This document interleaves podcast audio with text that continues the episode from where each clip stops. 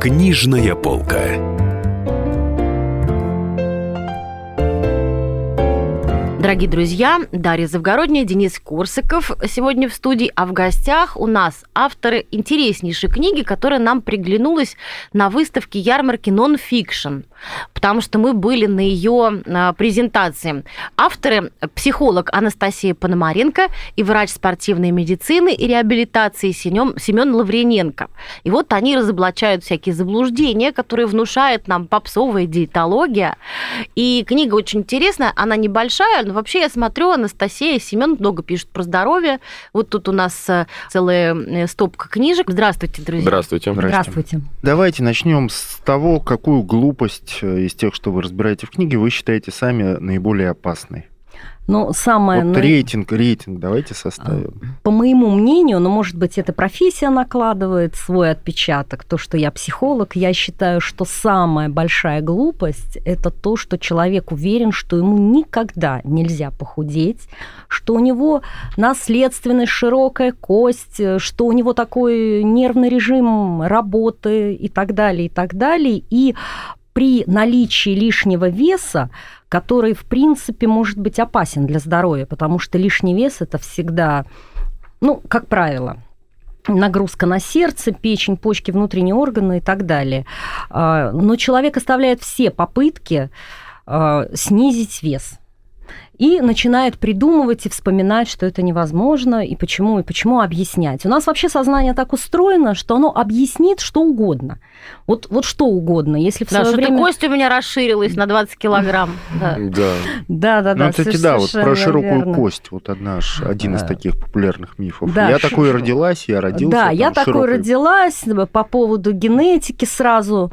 Ну, про генетику. Ну, существует, да, определенный угу. генетический коридор, которого мы все-таки э, влево-вправо особенно выбиться не можем, да, то есть то, что то нам есть, то есть мы бабушка родились... и дедушка, естественно, то, что нам переда... было э, передано, мы э, выйти за эти рамки далеко не можем. А простите, давайте я сразу уточню. То есть у каждого человека есть, грубо говоря, вот там 68-75 килограммов, это тот вес, который, которого он э, должен придерживаться, потому что вне этого, этих рамок не, если мы говорим про вес, то он должен зависеть от э, параметров пол, э, рост э, и, соответственно, возраст. И по этому рассчитываем индекс массы тела и тот вес, который должен быть адекватным к конкретному человеку. А если мы говорим про генетические особенности, то если у родителей был папа 2 метра 10 сантиметров, мама тоже была не низкая, у них был достаточно такой э, приличный вес, то если мы видим, что сын уже в 12 лет весит э, порядка 75 килограмм, но при этом он крепкий, сбитый, мы можем смело говорить, что это 80% генетически обусловлено. И здесь нет никакого риска э, смотреть какие-то, брать анализы на тему ожирения. Тем не менее, нужно следить за такими детьми, но нужно понимать, что это генетически обусловлено, и что с этим ничего не сделаешь. То есть а... худым и стройным там он никогда не станет? Нет, почему? Он может, стро... он, он может, э, так сказать, э, менять свою композицию тела, но в определенном генетическом коридоре, то есть не больше, не меньше. Слушайте, а вот бывает наоборот. У меня родители оба тощие, как палки. Мама килограмм 35 весит, я не вру, она просто маленького роста. И папа килограмм 60. А я скоро буду весить как они оба, понимаете? Я не могу вот похудеть. То есть, ну не то, что я не могу похудеть, я могу похудеть. Вот, но ну, вот, да, ну, я слушателям сейчас женщина. рисуется образ толстый такой, да, 80-килограммовый. Я сейчас Даша. уже вешу как папа, короче. Ну, здесь еще пищевые привычки играют очень большую роль. Вот как раз под э, словом «у меня широкая кость», «у меня все в роду были такие», очень часто подразумевается, что э, в роду были определенные пищевые привычки, которые... Пельмени ели. Ага не только пельмени, и пельмени могли есть. И вот этот вот э, установки, ты должен доесть все до конца, на тарелке ничего не должно оставаться. И вот эти бесконечные перекусы бутербродами и фастфудом и так далее. Ну, сейчас один фастфуд, раньше там в 70-е годы это были, допустим, бутерброды со сливочным маслом и там, я не знаю, с и сахаром, и сахаром. Ну, сахаром. колбаса, да, не везде была доступна, а вот э, сливочное масло и сахар, макароны или макар... или да, макароны с сахаром. То есть вот эти пищевые привычки, они очень э, глубоко входят в наше подсознание, особенно если они с детства идут. И э, когда человек говорит, а у меня все в роду такие, то имеется в виду, скорее всего, что у нас были определенные пищевые привычки, определенное, так сказать, блюдо, которые мы употребляли. Поэтому ну, вот конечно. Мы все время такие. об этом говорим, что родители формируют стол для ребенка. И то, как э, подведут ребенка к общему столу, в какой атмосфере он будет питаться, а, то есть должна быть доброжелательная атмосфера, должно быть а, выделено время. Это по традиционный обед, который состоит из горячего, второго, а, компот, э, располагающая обстановка, нет никаких конфликтов, неурядиц, там, не лезет собака на стол, кошка не ходит по столу. И это формирует ребенка в самом вот начале возраста, когда его начинает подпускать к общему столу, это с полуторагодовалого возраста, а, правильные, правильные пищевые привычки, которые потом отразятся, это уже доказано давно научно, на его здоровье. На грудном вскармливании, если ребенок, то он а, больше шансов имеет вырасти толстяком или меньше? Нет, нет, нет, нет. Грудное вскармливание всему голова. Как у нас говорят на конференции, грудь всему голова. Вот, э, по грудному вскармливанию. А, и, и молоко матери, оно настолько индивидуально по составу и универсально для конкретного ребенка, что ни одна адаптивная смесь, ни одно стороннее питание искусственное не может его заменить. Какое бы сейчас ни разрабатывали. Всегда, если вы видите рекламу по телевизору а, какого-то питания, внизу маленьким-маленьким, правда, шрифтом, но пишут, не заменит грудного вскармливания естественным путем. То Поэтому... есть из банки, если ест там с трех месяцев, то значит он будет толстяком скорее, чем... Маме нужно проводить с мамами просветительскую работу и осуществлять таким образом патронаж, чтобы они понимали, что искусственное, э, искусственное вскармливание, чем оно чревато, и пользу грудного вскармливания. Потому что сейчас в очень большом количестве начинает заблуждаться мамы в том плане, что э, у меня будет некрасивая грудь, э, у меня будут возникать проблемы. Думаю, это себе в первую очередь. Во-первых, это и психологический тоже аспект.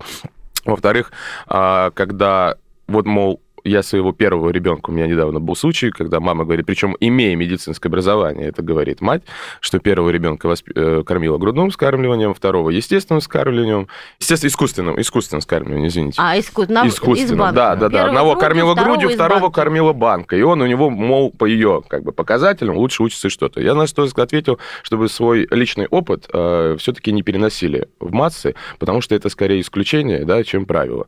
И э, это абсолютно не значит, значит, что в дальнейшем у него не будет проблем с тем же даже опорно-двигательным аппаратом и с какими-то другими задержками в развитии. Вы говорите в своей книге о том, что ребенок, когда он, э, собственно, вот получает именно вот это самое грудное вскармливание, он получает большое удовольствие, чувство защиты, покоя и так далее. То есть, но именно во время кормления, когда его мать э, кормит грудью. А потом у него это ассоциируется на всю жизнь с тем, что вот питание, оно как бы несет с собой ну, защиту. там немножко, там немножко да, другая немножко, связь. Да, другая это связь. когда вот мать реагирует э, грудным вскармливанием или искусственным, это не важно, на любую потребность ребенка. То есть ребенок плачет, ему да. хочется, чтобы его просто прижали к груди, а его сразу начинают Нет, кормить. ребенок же плачет, он вообще до года дети не капризничают. Вот эти вот э, совершенно зверские, на мой взгляд, э, методики, когда э, пускай плачет, э, ничего страшного, Доктор мы Спок. его, да, ага. да, да. На самом деле это не очень хорошо. Ребенок не капризничает, если он плачет, у него возникла какая-то потребность, но она не обязательно в еде. Ну, раньше, когда не было памперсов, он мог быть мокрым, это тоже вызывало его крик. Сейчас у него может что-то болеть, может где-то быть неудобно, какие-то совершенно различные э, причины, почему он плачет. И все это не капризы? Это, это не капризы, это не капризы. Он до года, да, до года он еще Это естественные требования. Ребенок да, по-другому не может выразить свои эмоции. не да. умеет, капризничать не умеет. У него заболел живот, ему еду. Ему мокро, ему еду. Ему страшно, ему еду. И формируется э, рефлекс, что на любое твое э, сильную эмоцию, состояние. да, некомфортное состояние, еда лучший друг. И в человек это, конечно, бессознательно происходит, естественно, отчета в этом не отдается. А если еще это подкрепляется потом в более старших возрастах, трехлетнему ребенку, вот кризис трех лет, в три года он отстаивает свои позиции, это тоже, кстати, не каприз, а это элемент социализации. Друзья, у нас на гостях, напоминаю, психолог Анастасия Пономаренко и врач-реабилитолог Семен Семен Лаврененко. Они написали книгу «Диетологические глупости». Вот эти глупости мы обсуждаем. Вернемся после рекламы и новостей. Книжная полка.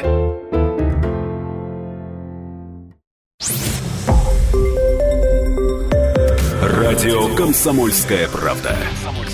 Более сотни городов вещания и многомиллионная аудитория.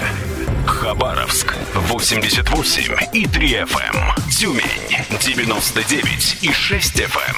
Эм. Кемерово 89 и 8 FM. Эм. Москва 97 и 2 FM. Слушаем всей страной. Книжная полка.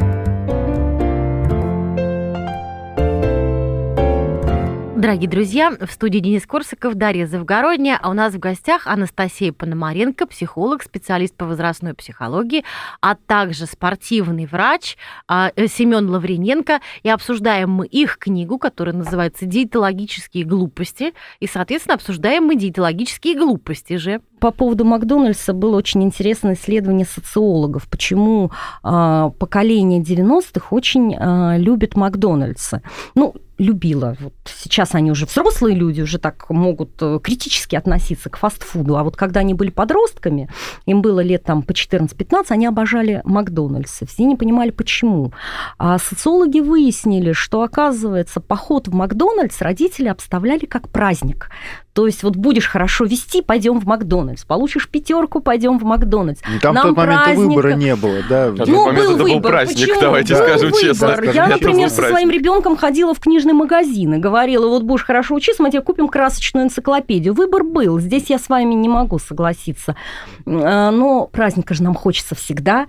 И вот где вы приучите ребенка к празднику, вот приучите, что праздник – это физкультура, и он всю жизнь будет стремиться Нет, а вы знаете, а я слышал то, что почему так любят Э, фастфуд, и в том числе, в, том, в любой фастфуд, не только Макдональдс, потому что детям нравится есть руками. Картошка берется руками, чизбургер А-а-а. берется руками, игрушка руками. А вот это все бери вилку, бери ложку, это, это мучается, понимать, тянет ко рту. И Суп детям это элемент игры, конечно. Это тоже это очень интересно. Я помню по своему тоже детству. Ты эту картошку берешь руками, а потом руки пахнут этой картошкой. Идешь ну, это, наверное, не в подростковом возрасте. Ну, совсем в детстве, наверное, Ну, лет, совсем в детстве. а вот 5. я имею в виду, да, давайте, давайте все-таки вернемся к тому, что в вот итоге человек считает, человек, что еда да. это счастье, еда, еда это счастье, утешитель, что, утешитель, что на любую проблему, если ты поешь, тебе будет легче. А здесь же еще сразу моментально. У нас же организм это не мешок с отдельными функциями. Это, как говорил наш э, известный ученый Петр Кузьмич Анохин, это функциональная система. У нас психологическая, физиологическая очень между собой связаны. И вот э, представьте, что как только психологический человек хочет э, утешиться, берет пирожное, и тут же вступает э, физиология, симпатическая, парасимпатическая система, э, то есть совсем если примитивно, когда мы поели, кровь приливает к желудку, чтобы это перевалить, от мозга, от наших мыслей отливает, тревога уходит, и человек безумно счастлив. Ой, наконец, вот действительно мама недаром же меня кормила в детстве. Съел пирожное, и как мне хорошо на душе. Ну, там еще глюкоза как-то поступает, видимо. Нет, там идет э, секреция инсулина, да, в большом угу. количестве. Это то, почему нас клонит, между прочим, в сон, да, в основном в сон клонит после того, как мы плотно поели, потому что резкий скачок инсулина, это всегда не есть очень хорошо, потому что нам нужно чтобы организм работал, можно сказать, на износ, и желудок, и все, и соляной кислоты выделяется большое количество, все это не нужно. Поэтому говорят про переедание как вот основной аспект того же самого ожирения. И э, человек, когда ест, мы насыщаемся буквально, ну, минут через 15-20 у нас доходит до того, что пока гормональная зависимость появилась, что мы наелись. А мы едим, и все равно голодные. Едим, едим, и потом в какой-то момент, опаньки, а я-то и встать не могу, даже пошевелиться не могу. Только в этот момент барорецепторы из желудка передается центральной нервной системе, что действительно мы наелись. А уже поздно мы 5 килограмм себя засунули, там, пирога того же самого. Поэтому... Но, но, видимо, это, это вот сонливость после инсулина, она тоже успокаивает как-то, да? Ну, сонливость успокаивает всегда. Ну, По да. поводу вот плотно э, наедаться, вот мы можем слушателям дать такой совет, что когда вы что-то едите, попробуйте съесть немножко и подождать 20 минут.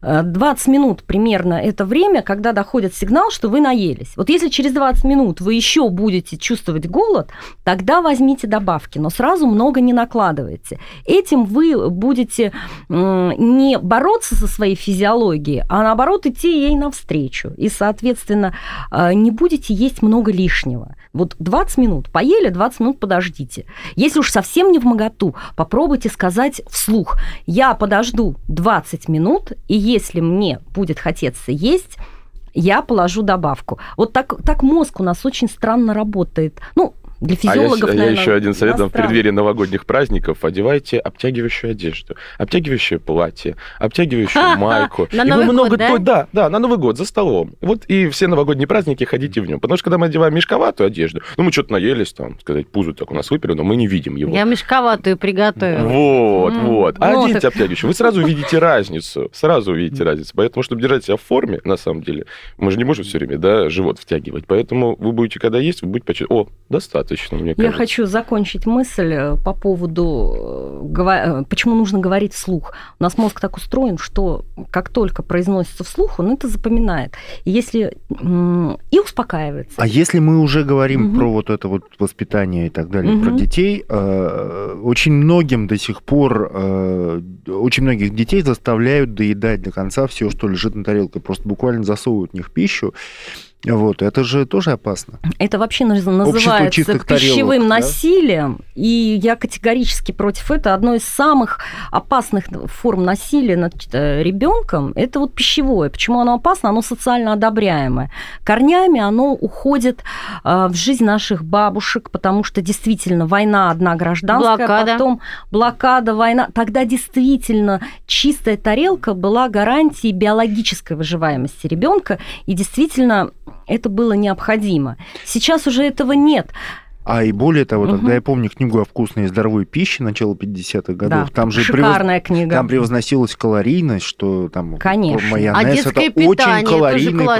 классика жанра. Булочка калорийная. то есть 57-го это все года. вот, да, вот это С- все э, очень полезно. Ну, во-первых, пи- э, с Ну, иде- 57 идеалом ребенка года. это был такой пухлый малыш с огромными щеками, такими руки Ну, как вре- сосиски, время прошло, ноги как новые исследования появились, во-первых, в этом, в этой области, это раз.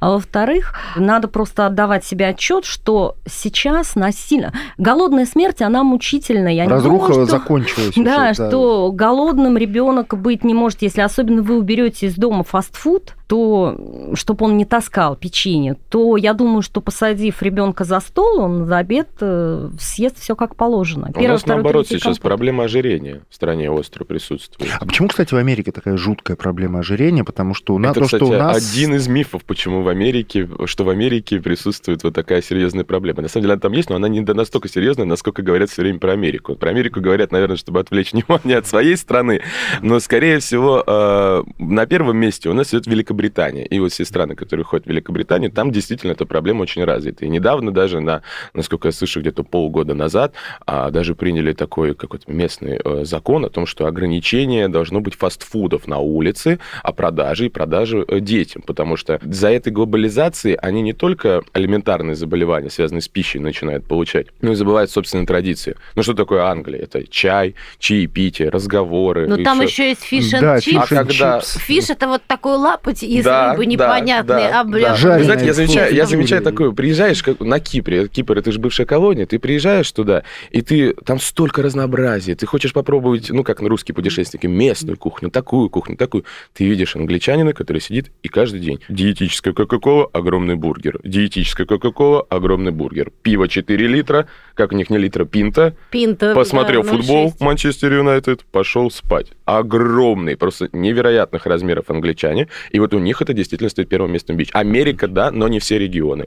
А мы уже догоняем вот эти развитые страны по проблемам с ожирением. И причем большой перекос у нас в мире сейчас происходит. Один у нас континент, известный всем, да, страдает от э, нехватки пищи и воды, и голода, а другой континент выбрасывает От избытка. от избытка и выбрасывает пищу в помойку. Есть такое, например, э, э, м, э, представление, что в день человек не может набрать больше 150 граммов. То есть вот сколько ты не съел, все равно ты больше Набрать. 50 150 граммов да. набрать, да, набрать. Но это Но заблуждение, много. конечно. Нет, но 150 Ну, это и грамм так много. можно, можно набрать и больше, можно и скинуть больше, в зависимости от того, что мы сжигаем и что мы едим. При- э, набрать 150 граммов именно вот жира такого, вот настоящего жира, который навсегда... Но надолго вы же не один жир едите. Понимаете ли, в чем дело? Вы едите, например, белок. Белки это из себя представляют аминокислоты. Это самый а, тяжело перевариваемый продукт. Это вот в кавычках. Я в плане того, что он а, должен синтезироваться. На него должно уйти большое количество энергии вашей внутренней. А то же самое на углеводы. Угли – вода. Образуется вода, образуется энергия. Благодаря углеводам мы, по сути, и двигаемся. А жиры, они идут сразу про запас. А потом, когда надо будет, они расщепляются, тем более э, насыщенные жиры. Вот. И когда мы для того, чтобы мы прибавили 150 грамм жиров, то это мы должны что? Мы съесть сливочное масло, и то не пачку, да? Упаковку. Ну да, упаковку. Мы же говорим про э, соотношение в рационе. Если мы будем есть 2000 килокалорий в день, но это будет только хлеб, мы не наберем жиров. Но потом, прежде вы наберете, так сказать, что мы называем жирами? Мы называем эти запасы, которые у нас находятся там в боках или на передней стенке живота, или то, что мы едим, которое идет у нас на строительство клетки в организме. Это совершенно другие жиры. И вот эти жиры, они содержатся в рыбе, они содержатся в морепродуктах, в маслах различных оливковых, подсолнечных, а, ну, во множестве продуктов. И мы, естественно, должны их э, потреблять. И чтобы они хорошо усваивались, мы должны эту пищу принимать в щадящем э, виде, то есть не должна быть сильная термическая обработка, стараться э, соблюдать э, балансированность в своем рационе. То есть салат надо масло класть, а картоху жарить на нем это не очень полезно. Да, Друзья, у нас в гостях, напоминаю, психолог Анастасия Пономаренко и врач-реабилитолог Семен Лаврененко. Они написали книгу «Диетологические глупости». Вот эти глупости мы и обсуждаем. Вернемся после рекламы и новостей. Книжная полка.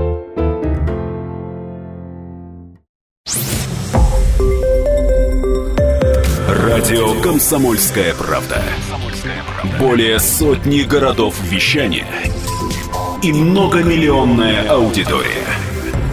Донецк 106 FM, Севастополь 107 и 7 FM, Керчь 103 и 6 FM, Москва 97 и 2 FM. Слушаем всей страной.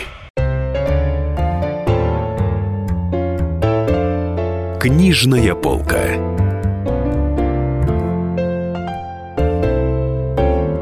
Друзья, здрасте, книжная полка, Дарья Завгородний, Денис Корсаков в студии. А В гостях у нас Анастасия Пономаренко, психолог, и врач-реабилитолог, спортивный врач Семен Лаврененко. Они написали книгу «Диетологические глупости», и мы обсуждаем именно эти глупости. Я вообще не люблю слово диета, я говорю всегда коррекция питания.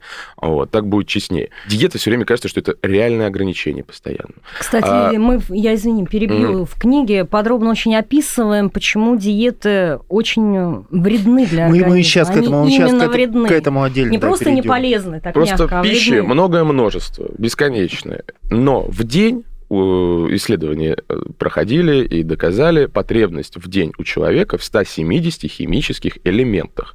Это микроэлементы, макроэлементы, антиоксиданты, различные другие э, составные части этого рациона, которые должны обязательно присутствовать. И если вы не будете делать э, в сутки себе таки- такой рацион, избегать, например, овощей или избегать фруктов, а у вас он будет состоять там только из, из углеводного компонента или жирового компонента, то это может привести к дисбалансу и в том числе к нарушению пищеварения и за- заболеваниям, которые с этим связаны, к авитаминозу, ну и всем вытекающим Ну, в общем, последствия. это, это известно, что... Ну, да, я один вопросик задам. Не, я просто еще произнесу слово сахар. Его вообще, может, лучше от него отказаться? Существуют навсегда? нормы ВОЗ э, по сахару, так и по соли.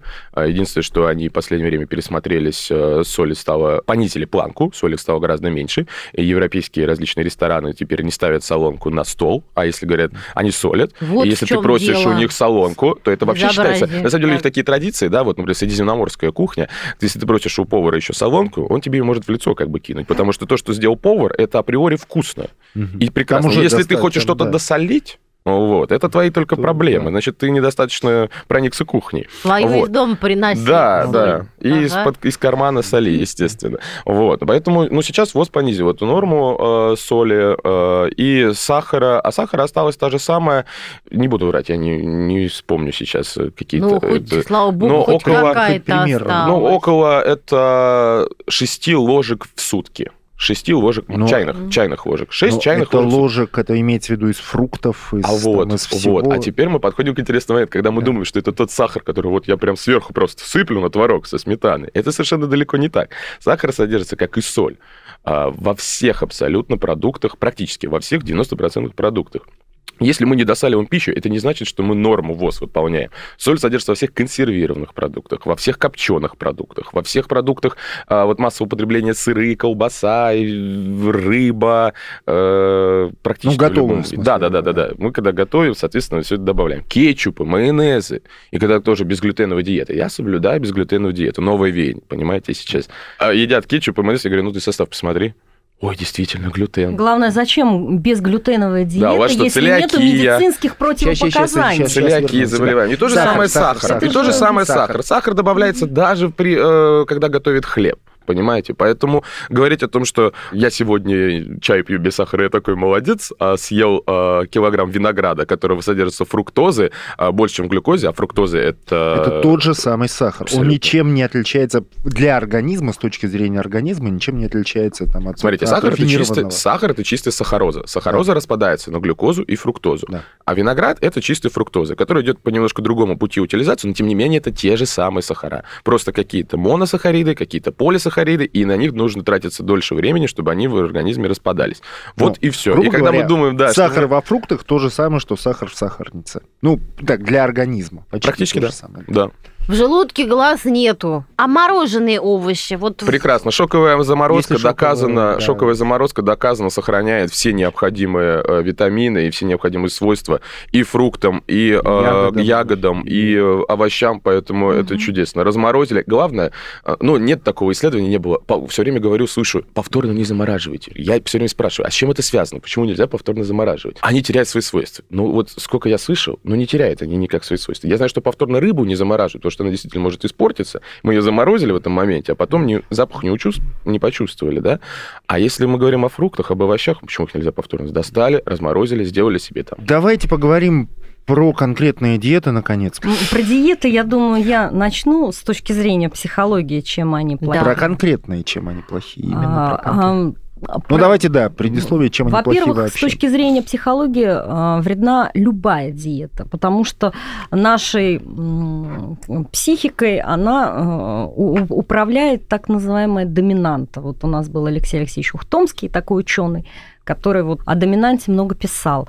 Доминант это что? Это вот то, что я очень хочу, вот прям страшно хочу, вот прям всю секунду. И пока я вот это вот не удовлетворю, я вот буду это хотеть. Или э, не заменю более сильной доминантой. Э, То есть, условно говоря, вы хотите есть, э, накрыли стол, вдруг э, вам говорят, что дом горит ваш, вы бросаете еду и несетесь туда, забыв про еду. Что, вот чем плохи диеты?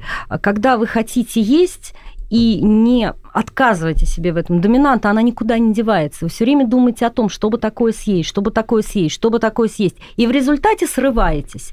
Поэтому лучшая диета – это, Это анорексия. не... Когда появляется Нет, нет, более нет. сильная доминанта, Нет, похудеть. анорексия, на самом Вот деле, анорексия, там анорексия. более сложные идут механизмы из детства, связанные как раз, между прочим, с эмоциональным контактом с матерью. А, Диета, лучшая диета, нельзя, это, это образ жизни. То есть, если вы, допустим, считаете, что вам нужно а, сбросить некоторое количество килограммов, лучше не исключать а, какие-то продукты, а заменять их другими, которые тоже вкусные, потому что будете невкусными заменять, будете ходить раздраженным, злиться на всех. Вы привыкли, допустим, вот пример, вы привыкли на ночь пить чай с двумя бутербродами с маслом и ветчиной.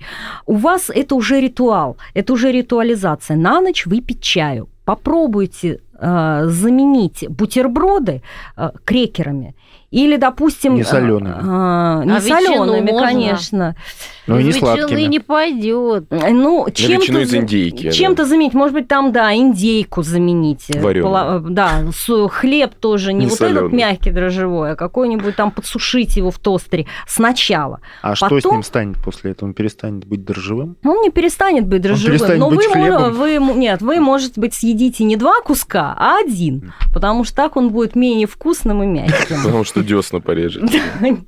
Будет другая доминанта. То есть Соответственно, вы пробуете заменять, заменять чем-то менее вредным. И так постепенно, не сразу, кстати, не сразу. Я, я не призываю, что если вы привыкли, допустим, есть э, три бутерброда, заменить это веточкой петрушки. Нет, это ничего не получится. Не получится. потихонечку, потихонечку. Да, стараться Да. просто только за два часа все-таки перед сном, а не перед самым сном. Накинули Вот- и вот, легли. а мне надо Именно перед будут сном сниться- что-то. Будут Это- сниться чудесные сны, вот, это возможно все-таки. Вы должны, желудок должен ночью отдыхать. Желудок должен ночью отдыхать, как и голова. Вот резкие результаты такие, что сегодня я э, там ничего не, не занимаюсь зарядкой, много ем, такая вся э, равнодушная к жизни, а завтра вдруг я проснулась и начала с бега двухчасового, с правильного питания, побежала там заниматься общественной работой, так не получается у нас, только постепенно. Вот постепенное замещение, оно безболезненно. Вот это с точки зрения психологии. Почему диета неправильна? Они не работают, человек срывается. Простите, а еще вот миф, что не есть после шести. Он А. же вредный, да, дурацкий? Есть очень много, на самом деле, таких э, суждений. Тут даже не каком-то э, кон- кон- конкретной привязки времени, да, тут просто сказали после шести. Не оправдано это с То точки есть зрения правильно при- есть за времени. два часа до сна. Неправильно, да, скорее за два часа до сна, но вы понимаете, что если вы, например, ложитесь в 2 часа ночи, то не стоит в 12 есть, да, то есть э, должен соблюдаться определенный режим вами.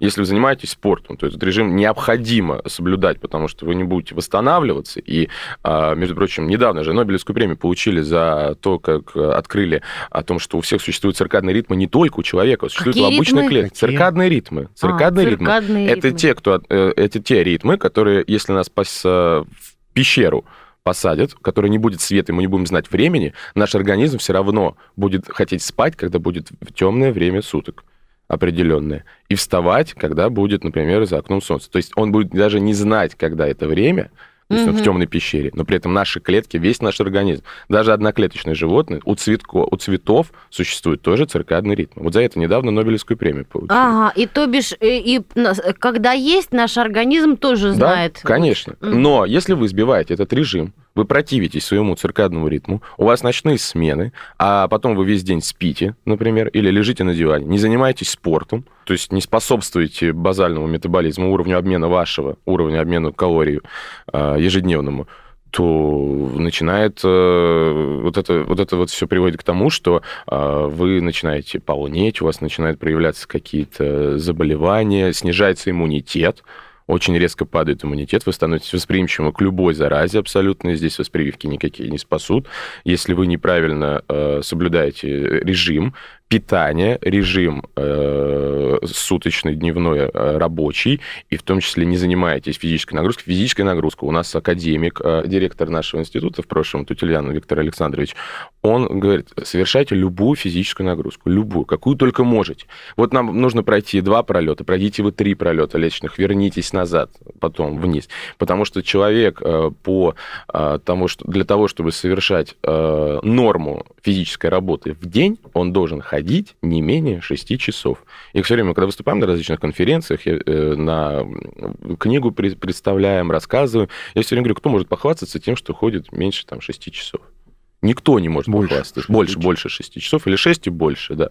Никто не может э, э, сказать, что он работает эти 6-8 часов, потом у него просто нет на это времени. Даже, я говорю, есть возможность сесть не на машину, а на общественный транспорт, садитесь на общественный транспорт. Даже если вы поедете просто на метро в час пик, держась там мизинцем за кого-то, за поручень и балансируя на грани жизни и смерти, это гораздо лучше, чем вы будете стоять 3 часа в пробке. А э, вот силовые тренировки меньше способствуют сбросу веса, чем если там просто походить или побегать, там погулять с собакой. То есть такие спокойные, как бы, Да, ну, конечно. умеренные физические нагрузки, они лучше, чем... Жир, э, я коротко отвечу, жир Мгм. горит, жир горит э, с помощью кислорода, кислород к нам поступает с помощью нашего дыхания. Как только мы открываем рот, мы даже сидим сейчас, ничего не делаем, у нас сейчас э, жир горит даже больше, чем если мы сейчас встанем на беговую дорожку, включим 15 км в час и будем на ней умирать. Потому что как только у нас углекислый газ, который мы выдыхаем, СО2, начинает преобладать над количеством кислорода, который мы вдыхаем, все, у нас закрывается... Жиры горят, но очень медленно. Этому, на самом деле, способствуют активные тренировки, особенно у спортсменов. У них жиры даже продолжают гореть, даже когда они за порогом своей выносливости работают. А у нас, когда мы начинаем преодолевать этот порог и умираем на беговых дорожках, а, жиры у нас го- гореть перестают. Потому что кислорода в организм недостаточно поступает, точнее, достаточно, но углекислого газа выделяется больше, и э, процессы эти закрываются, начинают открываться углеводные. Дорогие друзья, напоминаю, что у нас в гостях э, Анастасия Пономаренко, психолог, и врач э, спортивной медицины э, Семен Лаврененко. Обсуждаем мы их книгу «Диетологические глупости» о том, как современная популярная диетология вводит в нас в заблуждение о том, как нужно худеть. Книжная полка.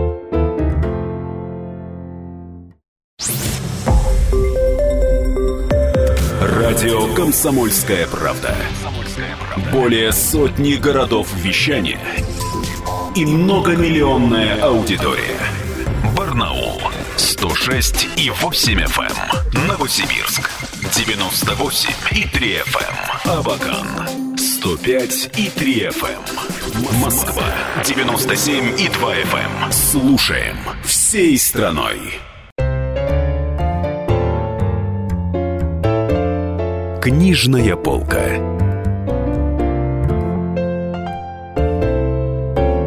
Дорогие друзья, напоминаю, что у нас в гостях э, Анастасия Пономаренко, психолог, и врач э, спортивной медицины э, Семен Лаврененко. Обсуждаем мы их книгу «Диетологические глупости» о том, как современная популярная диетология вводит в нас в заблуждение о том, как нужно худеть.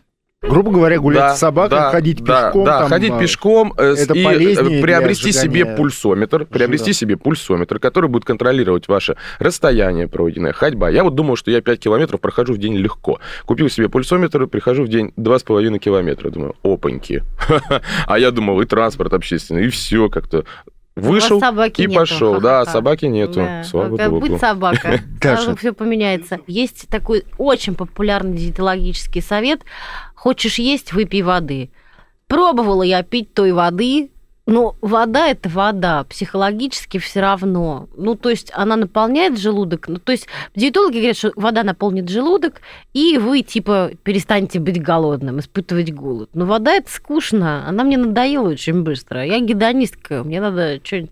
Я думаю, что оптимальный вариант все таки заменить воду тем, что больше нравится, но которое одновременно является не таким калорийным. Допустим, различные там травяные чаи, которые не вот не для похудения, кстати, а обычные кстати, чаи. Да. Там зеленый жасмин. Просто надо выбрать то, что нравится. Допустим, Фруктовые. кефир однопроцентные, вот кто-то любит. Недавно было исследование, что э, те, кто придерживается слишком жестких ограничений в пище, они склонны к депрессии. У меня рекомендация о том, сколько нужно пить в день воды, да, меня, да, меня да, убивает эти рекомендации о двух литрах. 2 литра. Мы приводим среднестатистически. Среднестатистически для кого? Для человека, который живет в Якутии или человека, для который живет в Сахаре? Вот просто у меня все время возникает такой вопрос.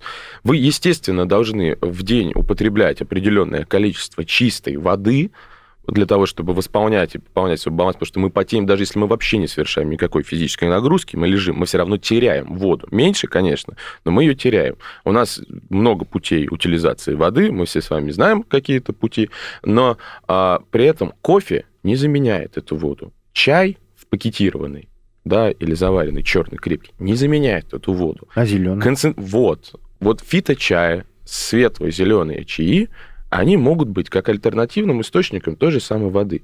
Но не забывайте, что а, сахар, который вы туда добавляете, или когда мы покупаем сок, а, сок. пакетированный, и думаем, ну сейчас мы здоровый образ жизни-то и начнем, а там вот около 12% сахара, то есть воду он не заменяет. Это не он наоборот забирает эту воду. Он наоборот забирает. Вы выпиваете этот сок, и, ну, и вот эти газированные сладкие напитки. Вы выпиваете, о, ну, вроде пить не хочу. А через 15 минут я сейчас умру от жажды. Я хочу снова пить.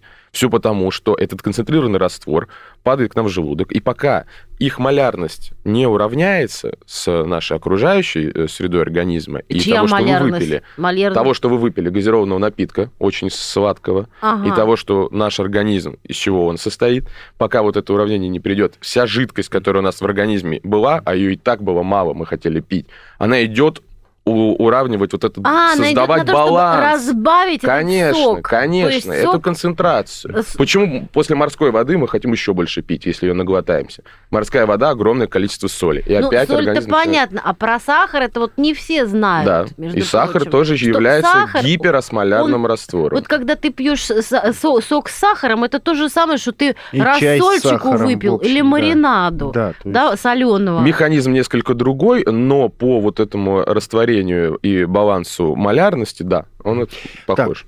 Я предлагаю пробежаться по самым популярным диетам, да, по конкретным, и вы расскажете, чем они плохи.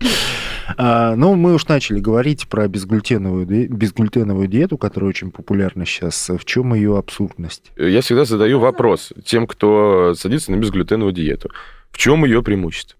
Вот вы знаете, в чем ее преимущество? Я не знаю, в чем ее преимущество. Я даже сам себе ответить на этот вопрос не могу. И те, кто садятся Он на эту якобы диету, вреден для организма, потому что у людей есть непереносимость глютена. Вот, Но не вот у всех тех же людей. Непереносимость. Люди не знают, что такое глютен. Это клейковина, которая содержится ну, прежде всего в пшенице, в ржи, во все э, в злаках. Не во всех. Вы знаете, если я сейчас выйду и скажу, что кому-то буду хорошо выглядеть и скажу, вы знаете, я сижу на диете без L-карнитина. И все таки о, без L-карнитина. А что это такое? Не знаю, но надо исключить быстро L-карнитин. Мы будем выглядеть так же, как он. Все исключать начинают L-карнитин, а потом оказывается, что это необходимое вещество в нашем организме, которое синтезируется для того, чтобы э, жировая ткань как раз и утилизировалась. То же самое с глютеном. Кто-то сказал, глютен и что-то. Естественно, мы не берем людей, у которых заболевание непереносимости Целиакия. глютена, целиакия а, которые с детства бывает непереносимость это. Но благо у нас пищевая промышленность уже ушла далеко, безглютеновых продуктов уйма, множество. Но есть их как э, обычному здоровому человеку, Незачем. нет необходимости, точно так же, как